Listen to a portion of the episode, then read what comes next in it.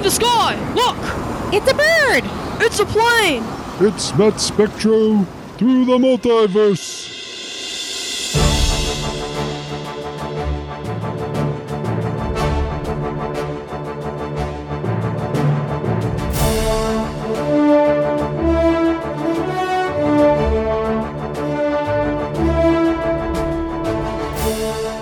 Hello, and thank you for joining us for another exciting episode of Matt Spectro through the Multiverse. I'm your host, Matt Spectro. As always, lifetime comic fan, lifetime superhero fan, lifetime animation fan, and you've reached the podcast exclusively talking comic book animation. Welcome to episode 86. We're not wasting any time. I'm not going over the rules anymore, but at this point, you should know Every week I team up with someone and we talk comic book animation. I'm bringing my guest. He's back by popular demand. Musician, artist, podcaster, philanthropist, entrepreneur, you name it. Welcome back to the show, Robbie Sherman. Thank you. Thank you for the little world entrance. I appreciate it, Matt. It seems like you were just you were just here. Yeah, it almost is like I was just here. Pleasure to be back, Fred. Thank you. I appreciate you coming back. Um, popular demand. You know, uh, they were We are kind of doing this under a little bit of short notice, but that's fine too. uh, the, my my DMs were flooded with requests. My my emails. Robbie Sherman must Bring Return. that big, beautiful man back onto your bop, my good sir, they said. Well, last time you were here, we uh you were pigeonholed a little bit. We were doing a Christmas episode. So this time I was like, the floor is open. Pick whatever you want. So why don't you go ahead and share what you picked and your reasoning for doing so?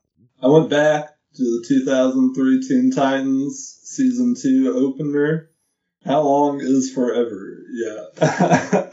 Uh before we begin, everyone, I just want to make clear myself and Robbie, we're just two guys talking comic books, talking animation, sharing our opinions. That's all it is. If you don't agree with us, that's okay. yeah. Just, yeah. just two guys talking. That's it. As far as I'm concerned, people, of the internet, you can hate Beware the Batman all you like.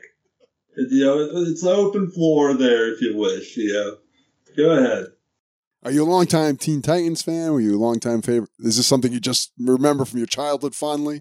What's what's your history with the Teen Titans? I mean, like, I think this is probably one of the better comic book cartoons that have ever been made because it's it streamlined some of the things that make other comic book uh, characters a little messy to adapt in animation for kids without losing its edge uh, as a storytelling device and it kept it up for the whole run pretty much and everyone was really frustrated that the the series kind of ended on a cliffhanger and I went through at least most of, if not all of it, while it was airing. Even though I, I'm sure I missed a few here and there because of scheduling issues, but it was such a good show. Like I, I'm so glad we get to talk about this.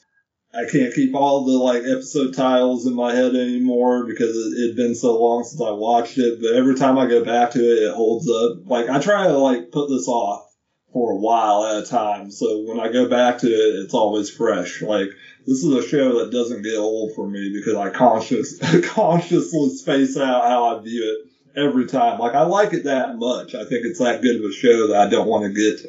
I don't want it to become such a regular routine that it becomes like muscle memory. I, I worry about uh, ingesting pop culture that way. If you know what I'm saying, like.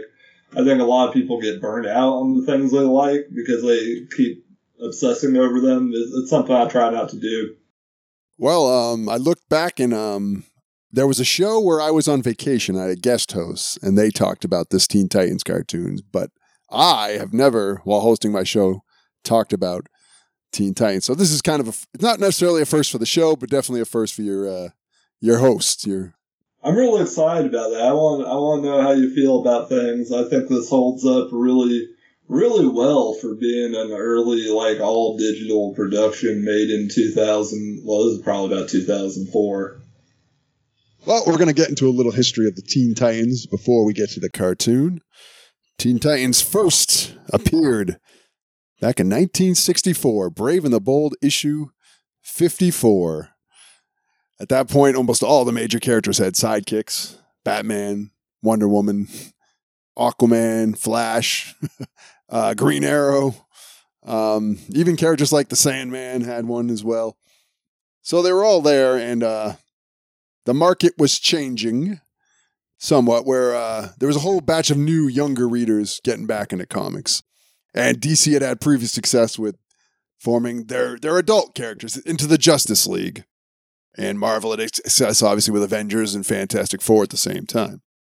So they decided they were going to put all their teen members into one group, the original lineup being Robin, Kid Flash, Speedy, Wonder Girl, and Aqualad. Created by Bob Haney and uh, Bruno Premiani.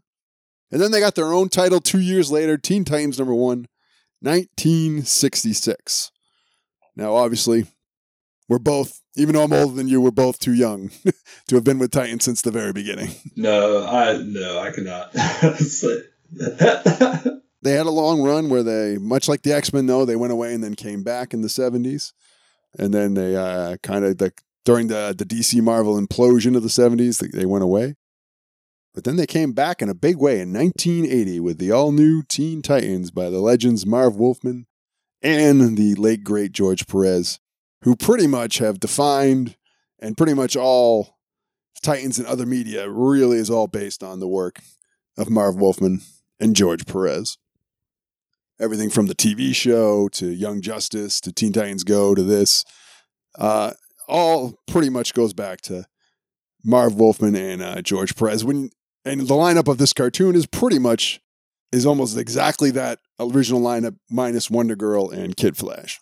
Yeah, I gotta say though, this is my Teen Titans. This was the first uh, time I'd ever been introduced to the characters as a young person ingesting media, and I can't say I've bonded with the comics the same way because I, I had this so strongly in my head as a young person from that time. Like it felt like such a breath of fresh air watching cartoons. Like when I saw this thing, it's one of the only American series I I like don't feel is like lamely appropriating anime tropes. Like I feel its animation is so solid and its designs are so well done that it it just doesn't like it feels fresh, like especially for the DC universe. And when that came out, and I was a young kid, it's like, wow, this this really rules. Uh, that they're I was just starting to ingest anime tropes at that time. I'm not like a super weeb, but I've gone through enough anime to know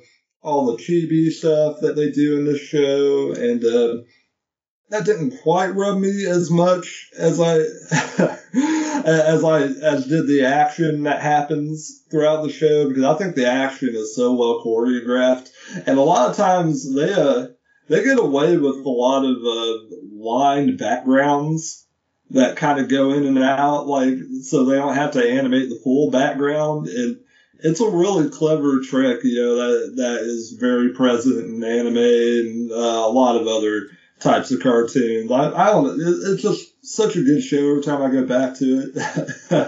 I, I cannot tell you enough how much I love this lineup. Scott Menville is Scott Menville is is maybe my Robin, but I also kind of have the uh, BTAS Robin in my head too.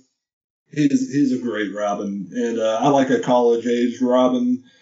Uh, Robin in this is a little bit more of a kind of stern taskmaster and then like kind of a like mean spirited brat when he's really dedicated to doing something and he's not a he's not he's not thinking about others because he's so uh, single minded in his pursuits. It's it's a really strong portrayal of the character.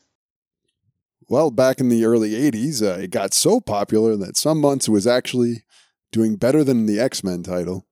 Oh, uh, which DC at that point had really nothing they did was they were doing fine, but nothing they was competing with X Men. So Teen Titans, when it came out, was actually competing with uh, X Men. And look at all the characters they created that are still around today: Cyborg, Raven, Starfire, Deathstroke, Trigon. Raven is such a singular character for me. I love like finding looking into all the mythology and stuff they they do with her. Tara Strong as Raven, that voice is so iconic in my head too. That's anybody else who does the character and they don't do that, which I don't think I don't really know how many people there are that actually do portray Raven throughout the various uh, DC properties. I've been watching the live action Titans, and there's a good there's a good portrayal of Raven there. Though it, it feels a little strange having her so young compared to everybody else. Whenever I see an older Robin, it just kind of knocks me off when I'm thinking about Teen Titans because I'm so strongly associated with this cartoon in my head. Well, uh, they got so popular that they even seeped into mainstream in the 80s. Cyborg uh, was added to the Super Friends a few years after uh, his first appearance. Uh, they even did three drug awareness comic books featuring the Teen Titans, where they uh, warn youngsters about the dangers of drug abuse. Do you think it's ironic that the cartoon they eventually got is like probably super cool on drugs? Not that I would legally know. But it's bizarre if you've read them. Uh, they didn't have Robin in the group. They had Protector. Protector. yes. Uh, look him up sometime. He's like a super generic looking character. Um, Protector. I think there was some legal thing with because Keebler had sponsored one of them. And I think there was some legal reason they couldn't use Robin at the time. So he was replaced by Protector. I should get through those. I've never, uh, I don't know, for some reason I've never gotten into them. I'm sure they're perfectly good. Uh, the Judas Contract movie they made, uh, I really enjoyed that a lot. Like that was great. And uh, I, I, of course, I like George Perez. I mean, he's fantastic artist. Like, oh man, what a good artist. So let's uh, fast forward to the early 2000s. Uh, superhero animation had come back in a big way in the 90s. Uh, this is the first DC animation of that time since 1992 that was not considered part of the DC extended animated universe. It's a separate animal from Justice League, Superman the animated series, Batman the animated series. They have a completely made up city for this uh, iteration of the Teen Titans called Jump City, if I remember reading correctly. That sounds like a really unexciting name, but I also think it kind of harkens back to like the way anime has like very short names, like very punctuated names. Uh, could be. Uh, Titans had been both off Manhattan and San Francisco, depending on what version you were reading. So we're going to uh, 2003. The Teen Titans cartoon started on uh, Cartoon Network. Warner Brothers Animation, developed by uh, David Slack, Glenn Murakami, and Sam Register. Ran uh, 2003 to 2006. And it was a mix of anime, kind of jokey stuff aimed at kids, but also with a lot of serious uh, themes, especially when you compare it to the later Teen Titans Go. It does have kind of a um, like an older skewing animation influence in the uh, show Fooly Cooly. If you if you look at those two shows and you think about the way they do their art styles, it's very it's very close sometimes. And uh, I also uh, I think it's very appropriate because that's a coming of age story about a young boy who's uh, going through his sexual awakening, and these are all teenagers going through their uh, going through their prime years of blossoming. well, um it never gets raunchy like that, but no, it does not. But but the the teen like theme is really good, and the animation style works so well for it. I found an interesting quote from uh, Glenn Murakami where he said that uh, when developing the show, and this you're younger than me, so you might be able to relate to this. He said they kind of strayed away from secret identities because they said, uh, yes, it was important um, that little kids watching could identify and project themselves on all the characters. And that was their main reason for kind of avoiding mostly, for the most part, having secret identities. And I think that that helps a whole hell of a lot in the storytelling because you don't have these crazy long arcs taking up insane amounts of exposition and you can really pace the stories very well. You have like you generally have one or two little uh, villains that pop up, and they just they just do a really good job of building up stories that have simple premises that they execute flawlessly. I just think it's a good idea because I know you hear a lot about seeing yourselves in representation, but I you can disagree with me you want. I think that's more important for stuff aimed at children because children, while you're growing up, I don't care who you are, male, female, white, black, gay, straight, you're all we're all, as children you're always you're struggling to find your identity. So I think it's actually a really good thing to try and design it in a way that any kid could project themselves on these characters. And they really pulled it off well in, in like the balance of their dialogue because I never feel like the dialogue is talking down to a child. And I often think it's very complex in the way they set up the dialogue between the characters in a way that resonates with older audiences as well. Well, speaking of dialogue, this was the debut of the cyborg catchphrase "Booyah." Oh, Well, not this particular episode, but the cartoon, I believe, is it's the first time I know of him ever saying "Booyah." uh, I, I didn't know that at all. I'm perfectly okay with the booyah. I, I'm fine with it. I, I don't understand the booyah haters. I know there was some controversy about the booyah in the big Justice League movie. Certainly was. I don't uh, I don't want to say that guy had to be forced to say it because he was a perfectly fine cyborg without ever saying that. Like that guy earned his role. Ray Fisher, excellent actor. I was really impressed with the humanity he brought to Cyborg. Thing on that one is, I wasn't there, so I don't know, but I, I can understand why they're thinking mass marketing. Most people know cyborg and their catchphrase. I don't know why he was so against saying it. I don't know why it was such a hill to die on for him not saying "Booyah." It might be a Uh, number of things. It might be like uh, because it's part of the cartoon and it feels like a thing you would say in a cartoon, like it's a catchphrase, you know, to a degree that feels corny. You know, it feels maybe demeaning to say that as an actor, you know, to be put in a position where you have to say this cartoon catchphrase when you're trying to when you're trying to turn the character into your own thing, and that's part of your job to do that. So, regardless, uh, yeah, this is where booyah or and, and uh, that led to a lot of controversy. um, and it ran for, uh, I believe, five seasons. Yeah, which I found incredible when I realized that. And uh, there's been a lot of uh, debates I found looking into this of why it went off the air. Some of the people at Warner Brothers claim that five seasons were all they ever were going to do. They never were going to do more than that. Why Uh, did they end it on a cliffhanger? uh, that's the thing. It's yeah, it's weird. Someone said also that season four was deemed too scary, and that led to lower ratings for the fifth Ah. season. nah, keep it going. Uh, another theory was uh, Bandai had the toy licensing for the show, and then Cartoon Network had made a deal with Mattel to be the official licensee for Cartoon Network, and that conflict of interest is what caused them to stop producing the show. And then there's Wil Wheaton said a story about it kind of abruptly just happened, and other people dispute that they knew in advance. So I did a lot of looking into it, found a lot of theories and reasons, but I can't find a definitive reason why they stopped doing the show. But like you said, it did end in a cliffhanger, and a lot of people were really mad for a long time about this show ending. I'm still a little mad, honestly.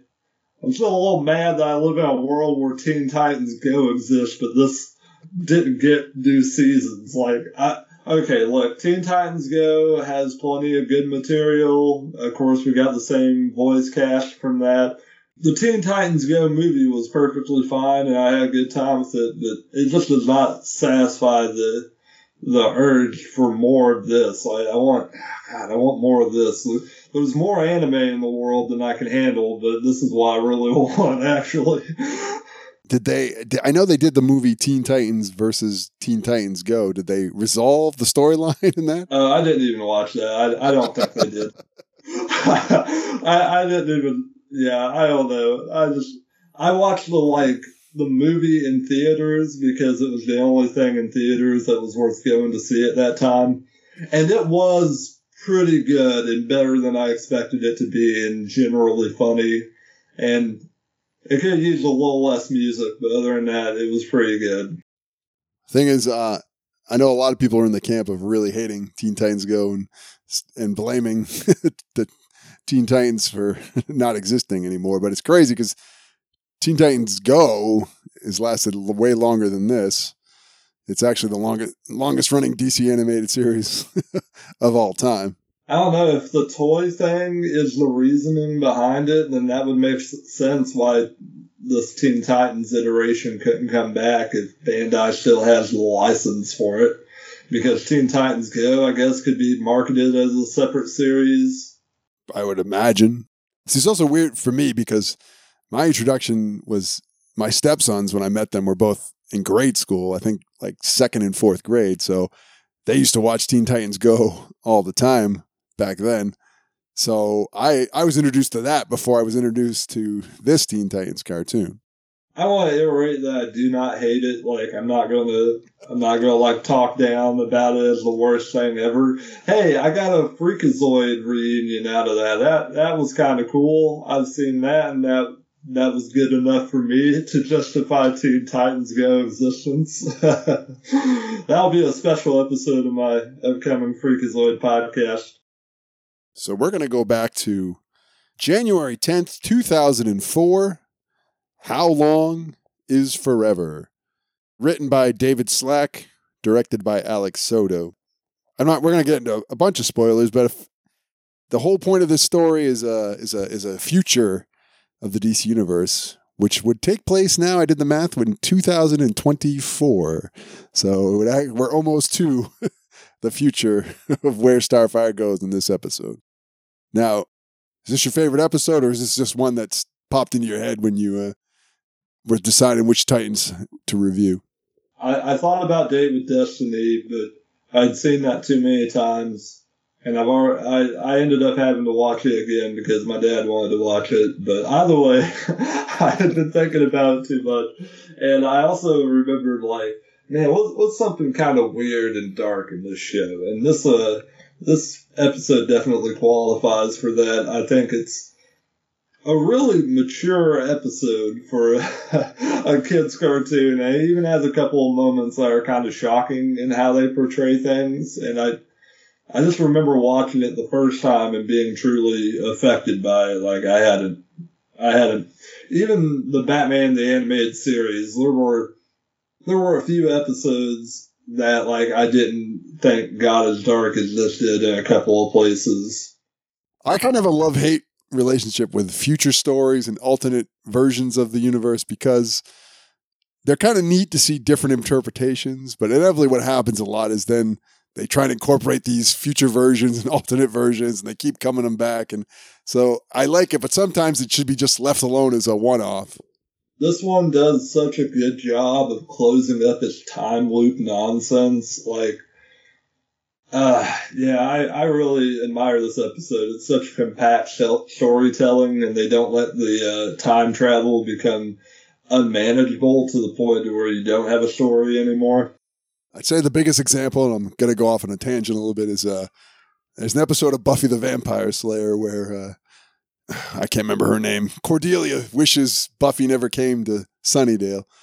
So a demon grants her wish, and like there's an evil vampire Willow who's great on the episode, but they couldn't leave well enough alone. Of course, later on they had to find some excuse to bring evil Willow back, and they went to the well, and it's like sometimes these one and done is is the way to go. that is when you're getting into Back to the Future, the animated series shenanigans. oh God, yes. Nobody wants that.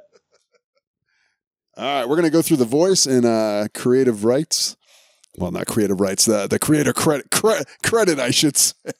It's okay, so we have Robin, who uh, this is the original Robin, Dick Grayson, created by Bill Finger, Bob Kane, Jerry Robinson you had mentioned earlier, Scott Menville is uh, does his voice. I looked it up. Very first voice acting he did was back in 1979, an episode of Scooby Doo and Scrappy-Doo. Hey, he rules. I love Scott Menville. So this guy has been. he sounds like that. He's been he's old when he did this. He was like in his fifties or something. Like wow. When he he would be 32 when he first voiced Robin back in 2003. Oh, okay. So he's not that old. Okay. He's I- now he's like 50 or 51. Yeah, but okay, I, I, I could, okay, never mind. That's my bad, Scott Menville. I love you, buddy. I don't think you're that old.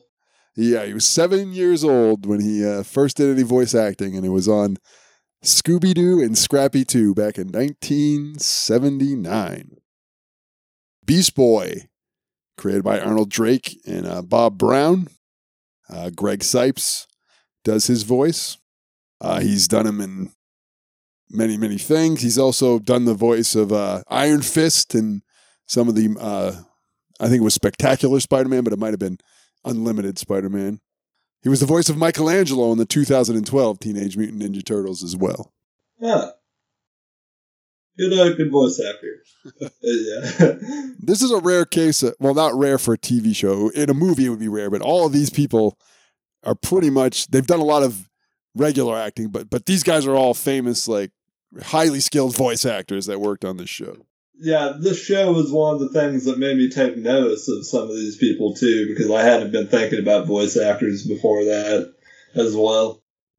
Now, going forward, everybody else I'm mentioning was created by Marv Wolfman and George Perez. So I'm not going to individually say it for everyone. Everybody I mentioned going forward, created by Marv Wolfman, George Perez, starting with Starfire. Hynden Walch does her voice. Done so much different things. She's Princess Bubblegum on Adventure Time. God bless her. She had voiced uh, Harley Quinn on the Batman Assault on Arkham Asylum. Oh, Yeah, so she's uh, done quite a lot. Cyborg, Khary Payton does the voice. Uh, he's King Ezekiel from The Walking Dead, because so he does do live action acting as well. Uh, but he also voiced Aqualad and Black Manta on Young Justice. yeah, that's Oh. that's good stuff. Young Justice, I like that show. Um, now I've often is that newer? Young Yeah. Justice is that a continuation of the old series? Because I've only seen a little bit of the first season of the first season of Young Justice. okay, well, yeah, but it, it's the same show. They've just been continuing it and developing the characters forward. Yeah. Okay. Because he does, yeah, Young Justice, uh, he he does Aqualad and Black Manta on the old one and, and the new one. Now, Raven, the great Tara Strong, probably the the greatest female uh, voice actress, probably of all time. Not only has she done numerous superheroes, uh, she was Timmy Turner on Fairly Odd Parents, Bubbles on the Powerpuff Girls, Dill Pickles on Rugrats. Tara Strong has been in my life probably more than either of my parents ever have been, honestly, now that I think about it. Like all the, all the TV I've seen with her in it, like, oh god. She's also the singing voice of Meg Griffin on Family Guy. I didn't know that. Huh. Origin- originally, Mila Kunis had done the singing on some. If you watch some of the older episodes, but even by her own admission, she's terrible at singing. So later on, Tara Strong does the singing when Meg Griffin sings, as well as she's been on. She's been on Rick and Morty. She's been on American Dad. I mean, you name it, she's been on it. The villain Warp, originally part of the Brotherhood of Evil. Uh, he's uh, voiced by Xander Berkeley, who has done a lot of uh, regular acting as well as voice acting. He was uh, Gregory on The Walking Dead. Um, he played uh, John Connor's stepfather in Terminator 2 Judgment Day. Wow. What a credit. Wow, that's awesome. But he's also done voices on the Mighty Ducks cartoon, Gargoyles, Superman the Animated Series. Do you Um, like that Mighty Ducks? the cartoon. I've I've never honestly until I met my wife and her stepsons play hockey. That's the first time I ever even saw the movie The Mighty Ducks. When I so I've never seen the cartoon. Oh man, the, the the promotions I saw for that, I was like, nope, I'm never watching that. He also was on the Life with Louie cartoon. You know, Oh my god, I remember that thing. and uh, I believe he was Mysterio on Spectacular Spider-Man. oh, okay. Good man. So going into this, it's odd to me that Warp is carrying is the member of the Brotherhood of Evil is just a solo villain on this. I never knew him to be that powerful, but I guess we're gonna wait and see. He isn't even really that powerful. He just kind of like goes in and out of stuff while shooting lasers. So on that note, we're gonna take a break, and then me and Robbie are gonna come back and well, we're not gonna we're gonna come back after we watch Teen Titans. How long is forever? Don't go anywhere. We will be right back. I'm Robin, leader of the Teen Titans. Titans, go! Defending the Earth? That's the easy part. If you want a real challenge, try living in a giant T with four total slobs. We'd never survive without my leadership skills. I don't even know why you're on this team. That makes two of us. I quit. What? Who was being a jerk? Teen Titans, a new series about fighting for truth, justice, and the last slice of pizza. Premieres Saturday, July 19th at 9, only on Cartoon Network. Get ready for the Mighty Ducks. On and off the ice, they're the toughest ducks you'll see. That's our target. Disney's Mighty Ducks, ABC Saturday mornings this September. Fox Kids is the place to meet. Cause Louie's letting loose five days a week. Yeah, that. It's a vacation treat with that Anderson beat. Hey kiddos, it's sweet. Whoa, watch a week of life with Louie starting Monday on Fox Kids. When the show is over, the game begins. We did it! Oh, Booyah! Their fate is in your hands. Titans, go! Available now on Game Boy Advance. Rated everyone 10 and up. Meanwhile, at the Podcast of Justice.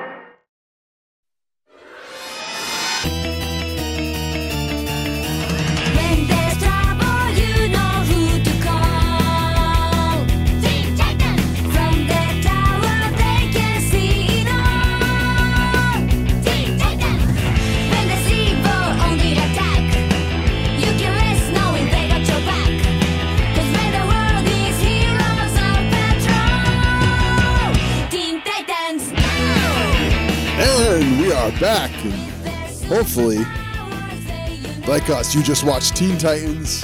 How long is forever? And I gotta say, the uh, I'm digging the theme music. It, it, it reminds me of Teen Titans Go. I don't know if Teen Titans Go knocked is a knockoff of it, but uh, I'm digging the theme song.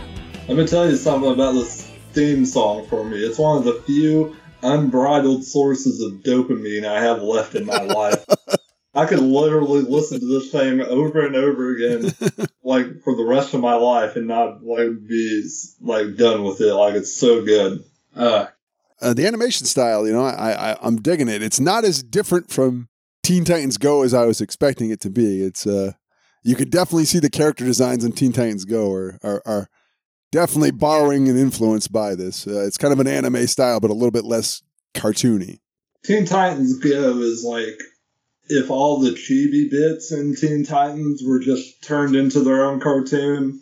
And I don't even think it's unappealing as a show. I just want more Teen Titans like this. Well, some people have told me when I've defended Teen Titans Go that they're mocking and trolling the Teen Titans fans. Would you agree with that assessment? oh man, how pitiful. No, I don't. you, you know what? Like, I. There's probably a point in me that like really wants to say like yes we should get rid of it we should just bring back these Teen Titans but no Teen Titans Go is a perfectly serviceable cartoon it has a lot of funny stuff going on in it So we open with uh, Titans Towers where Starfire wakes up very happy, sneaking around with gifts. And I gotta say, uh, it's a very different interpretation of Starfire. Um, nothing like really the comics or the TV, the live action show, but it, it works for both this and Teen Titans Go. I, I like her take on Starfire. I got I gotta tell you as a young man when I discovered like the usual Starfire design in the comic books couldn't have been happier So uh, she uh, goes in the room and says, uh, Happy Blorthog? Was that what it was? yeah, yeah, I think that's what it's called. Uh, it's it's such a funny word, and she has all these bells and like weird decorations, and she's planning on making like food for him. It, it's so adorable. Like it, it, if it was another character, it might seem odd, but like because she's so naive about Earth and how Earthlings like function, it's always like really charming to see her interact and try to bring her culture to them. Well, I think because the original character, the the Tamarins were kind of like very open about sex and physicality and whatnot to the point where they didn't even see what the hangup was. So I think their logic was, well, we want to tap into the na- naive na- naivety. How do you say it? Naivety. That's how Naivety. Yeah. Naivete. They- you could be They like want to that. naivete. There we go. They want to tap into that Frenchy. without without the sex and her being half naked. Yeah, yeah. Like they don't have to make her like sexy.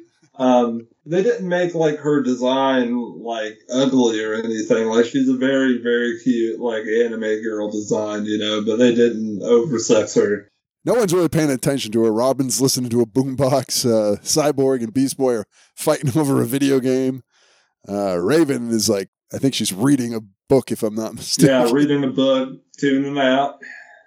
and we find out that uh, Blorthog is the Tamarind or Tamarin Day of Friendship, celebrating friendship. Even though they won't pay attention to her, she says that uh, this uh, not celebrating it would uh, cause a, a rift in their friendship and might make them drift apart. And uh, they still kind of they blow her off. Yeah, uh, I really love all the Beast Boy and Cyborg fighting and the way like Beast Boy and Cyborg become these little mini figures that run across the screen, and then eventually Raven and uh, Robin start bickering, and that's uh, very pointed and funny to me. And uh, I think it's Robin who says that uh, not to worry, we're gonna be friends forever. And then uh, they hit the opening credits. Spoiler alert: the uh, what happens in this episode is very conveniently timed with her being worried that their friendship is going to end. It's very, uh, very convenient that that happens. Yeah, yeah, but you know that's that's part of the storytelling we're doing here, Fred. So then we get our first glimpse of Warp, who's stealing something from the museum now.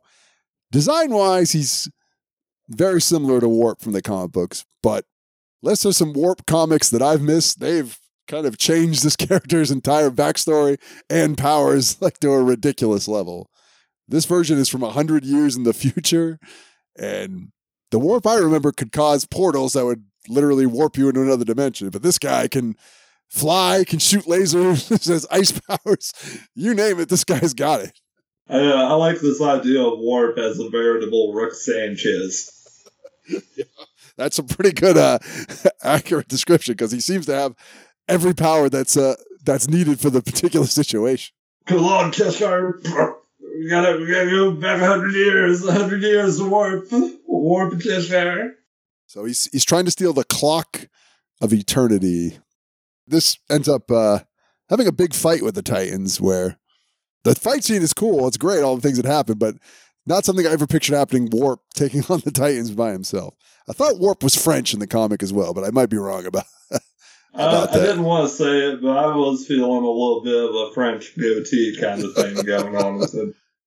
But I guess they figure so many times in cartoons when someone tries to sound French, they end up sounding like a caricature of a French person. So maybe that's why they dumped it. Yeah. I like how pithy and British he sounds. It's a good vocal performance. And uh, he's about to escape through the warp, but Starfire, she doesn't let him go. She chases him right into the warp, which closes behind her.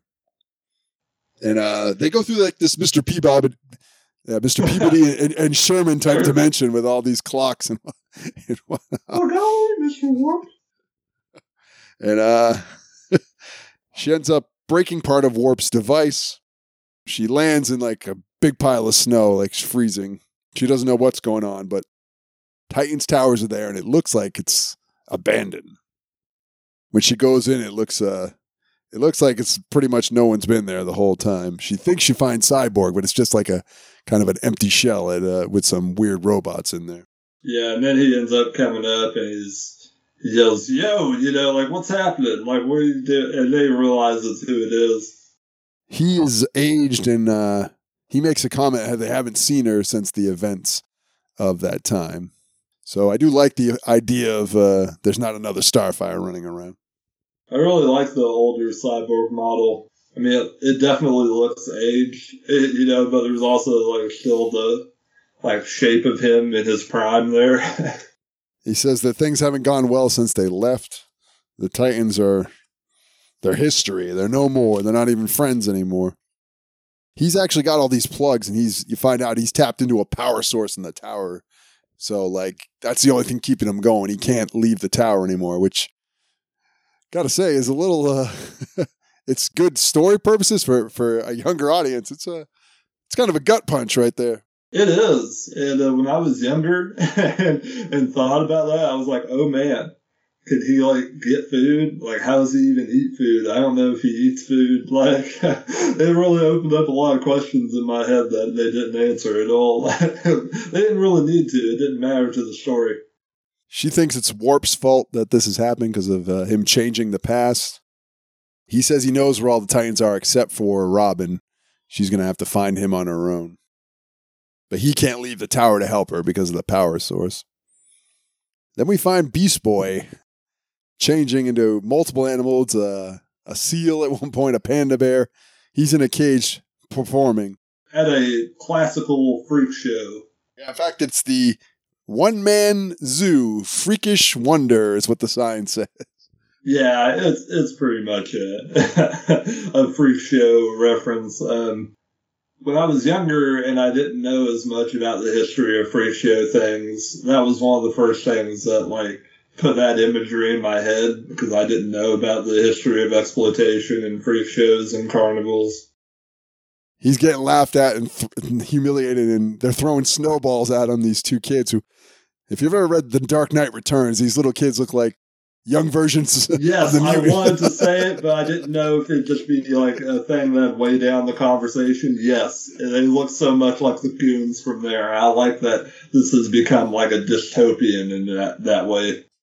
when he turns human, I kind of like, thought this was a nice touch where he's got a pot belly and he's going bald. So uh, he's like Yeah. visibly aging, and even when they have heroes age in comics, they still look super jacked, like uh, like the physique of like twenty year olds. So it was refreshing to see that the ravage of time actually was physically there. You could see it. He looks like somebody's sad uncle, That's great. He says he's in the cage voluntarily because he wants to be kept safe from everything that's out there. Yeah, because he tried to be a solo superhero and was getting his ass handed to him all the time.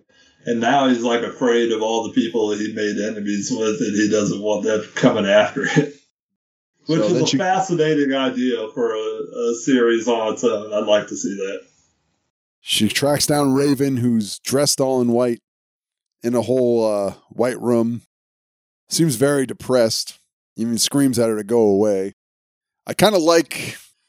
It's kind of weird because you don't know what's going on, but I kind of like that in the same way. I feel too much in these future and alternate stories is you get all this exposition where they've explained what's happened. I kind of like the idea of kind of leaving it. You don't really know what's gotten Raven to this point in time. They let all the emotions do the talking, and it makes for very effective storytelling because by only showing these emotional reactions between the characters, you get a lot of show and not telling, which is which personally I prefer in a filmic media. Yeah, I think it's good. I mean, maybe we're giving them too much credit. I don't know, but no, uh, man, when I was a youngster and I saw this, it really resonated with me because I was always really depressed, and sometimes I just like I couldn't interact with people, I couldn't deal with people. I just wouldn't want people to be around me, and sometimes I'd like get frustrated with them, and tell them to leave me alone, you know, in a forceful manner. So seeing this like actually portrayed on a screen was eye opening to me as a youngster. Yeah, I, I think it's really effective. So she's wandering in the city. She's kind of depressed. She does get attacked by Warp, who shows up. And he's also aged, so he's been trapped as well. He's trying to get his device back. But he explained to her, he said, Silly girl, there's nothing wrong with your past. History cannot be changed. I always stole the clock of eternity. It disappeared in the future, so that's the only reason I came back. So, heavily implication that time is it's not linear. It's all happening at once. So it's already happened. So he's not actually changing anything, which is an interesting concept. Uh, there's been great debates over the years over if you can change the future, if you do it like they did in Endgame, or is it like Back to the Future, or is it like Time Cop? So I think it's an interesting idea. It's similar to uh, H.G. Wells' uh, interpretation back in way back in the in the story, of The Time Machine.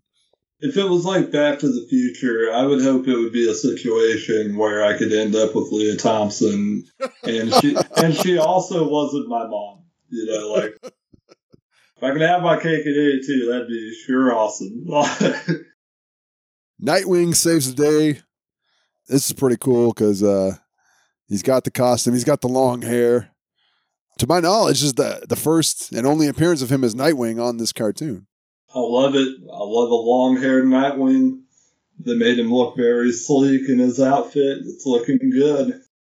He takes him to a headquarters it's similar to the Batcave. I'm assuming he's taken over the Batcave, even though it's not stated outright. He's got some of the old Robin costumes hanging up on display as well. Yeah, that was a nice touch. Um, she says that she's kind of depressed. There's nothing they can do, and uh, Robin says so. He's saying it's impossible. And he says that's all right because we've done the impossible before. And then he pulls out the old Titans communicator, and he said he held on to this just for a situation like this. Yeah, Scott Menville really sells that we've done the impossible before line. Oh man, Yeah, he does a great job of sound sounding like Robin, but sounding older at the same time. So, uh, yeah, I really like the slight grit in the voice. Definitely. So they go to all the Titans who their communicator lights up. And then we're back at the museum with uh, Starfire and uh, Nightwing confronting Warp, having another fight. And this is, of course, where Warp's pulling out jetpacks, rockets, freeze rays, you name it. He's doing anything you could think of.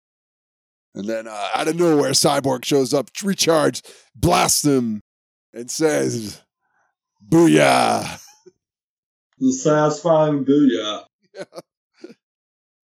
Beast Boy shows up as a lion. Even uh, Raven shows up. They're a team again, facing off with Warp. Not to cut the tension for us, friend, but do you think Beach Boy is a relatively larger lion? I'm sorry, what? Like, do you think because Beach Beach Boy has gotten a little older and maybe isn't quite in the same shape he was as a younger man, that he's a relatively larger lion than he would be as a So he's like a chubby lion, basically. kitchen head problems? Then uh, he looks at Nightwing's hair and says, Dude, that is so unfair. yeah. That was so great. End up, Nightwing ends up doing this great bit with the the birdarangs and damaging Warp's equipment, He rules in this. Uh, so good. causing his uh, device to backfire and Warp de-ages to a little baby. what did they do with that baby? It does beg a question what happened. oh well, it's a children's cartoon. Let's keep it going. We got we got time on it. Starfire said, you know, they're like, you got to go back. And she's like, is there anything I can do to change it? Nightwing says, I'm sorry, Starfire. There just isn't time. And he hands her the clock of eternity as she goes back through the warp. And she gets through the warp seconds after she disappears. And she has a revelation. She's holding the eternity clock. She actually did change history because Warp said that it just disappeared and it was gone forever. So if she can change that, she can change anything. And she believes their friendship will last into the future. And uh, after she explains them all, they're all on board and they're going to celebrate Blorthog, which Beast Boy says, I thought it was Blorthog. and they all have the, the whistles and bells and all the thing and all celebrating. And then a nice touch, the final line of the episode, as Robin looks at Starfire and says, So, Nightwing, huh? Oh yeah. Perfect way to cap that episode off. End credits. And there you have Teen Titans. How long is forever? You forgot to mention the uh, like credits where it's nothing but Puffy AmiYumi going T E E N T T E S. So uh, there you have it, Teen Titans. How long is forever? Got to say that, yeah, great way to go out there. Anime. We're gonna get into official review in a minute, but uh, how long had it been since you've seen this episode?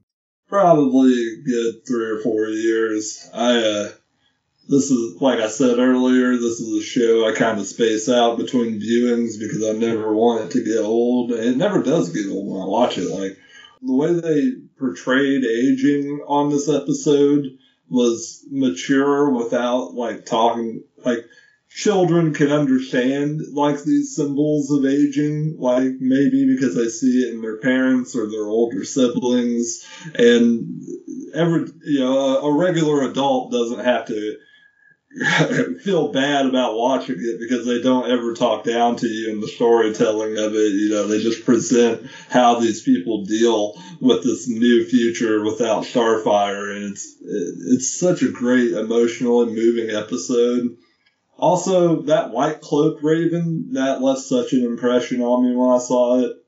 One thing I, got to give a lot of credit for is there's uh, there's good kind of nods to stuff if you've read the comics that doesn't take away from the story, and if you're a kid not reading the comics, it doesn't like it's not it's not anything going to go over your head or like leave you in the dark. So it's uh, they found a good balance of fitting the cartoon with some stuff from the comic and not having it seem jarring or out of place. Yeah, and that was uh, another thing I liked about this show so much. They found a way of treating the comics as a source material without actually like uh, you know bungling up fan favorite stuff, you know, and making it unrecognizable. While I, I really can't say enough how much I like this show. Thank you so much for giving me the opportunity to talk about it. Any experience I have with the comics and the comics fans are generally into it on the whole. Well, on that note, we're going to go over to our ranking system, the spectrometer.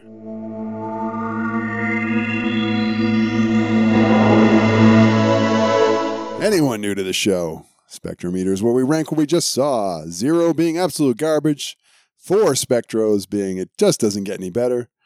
Robbie Sherman, how are you going to rank Teen Titans? How long is forever? I'm gonna give it a solid four. I don't feel bad about saying that. It's a perfectly excellent animated cartoon uh, episode. It it deals with mature themes in a way that are not like intensely traumatizing for its younger demographic that ha- that's trying to appeal to while also being mature enough to show to adults and be relatively entertaining. Like it's uh, yeah, yeah, it's great. Yeah, you know what? I think I'm gonna go. Uh, I think I'm gonna go four as well. I'm. Uh, I was thinking originally three and a half, and then I was trying to think of what would I be taking a point off for, and really isn't much to take off. The animation is solid. It's not everybody's cup of tea, but uh, I think it works. Uh, characters are great. The voice acting is tremendous. The music, I like the story. Um, it's not dumbed down. I think it's a intelligent story about friendship and you know I guess maybe lost time would be the phrase I'm thinking of, without seeming dumbed down or stupid or childish. It's it's a solid show. I'm gonna probably uh, try and watch more of it.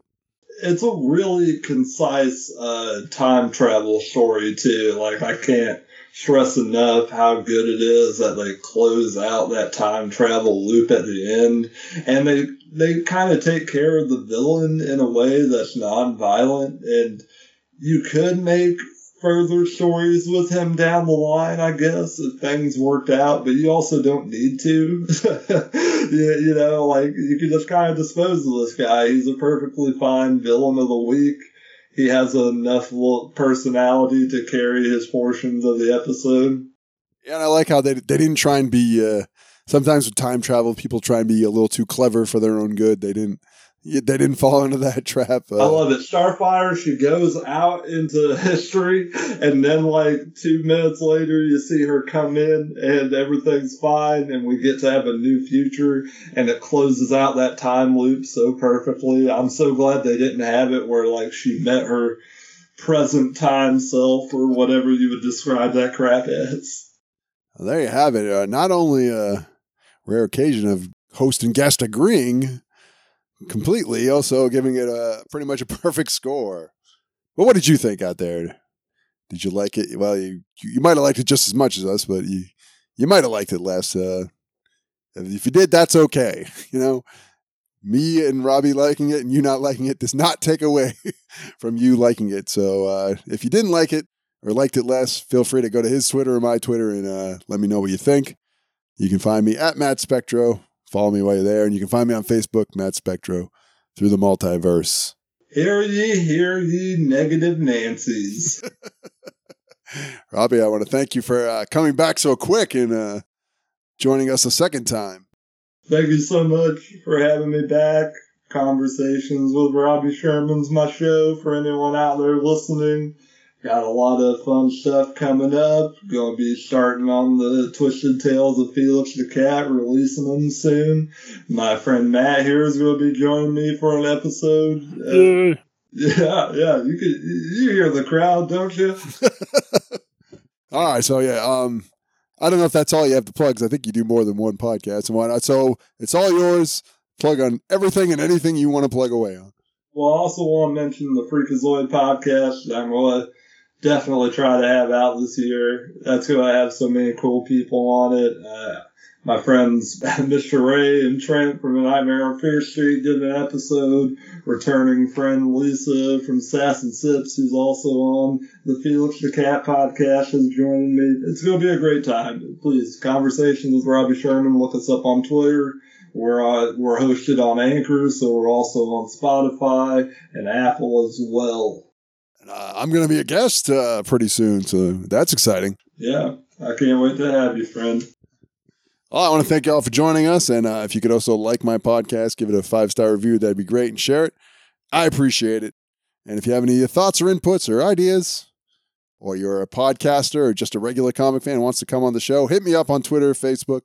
Let me know. You can even find me on Hive. Uh, I'm all lowercase Matt Spectro, but uh, I'm Some of the- also on Hive. Maybe if you follow me, I'll be more committed to it.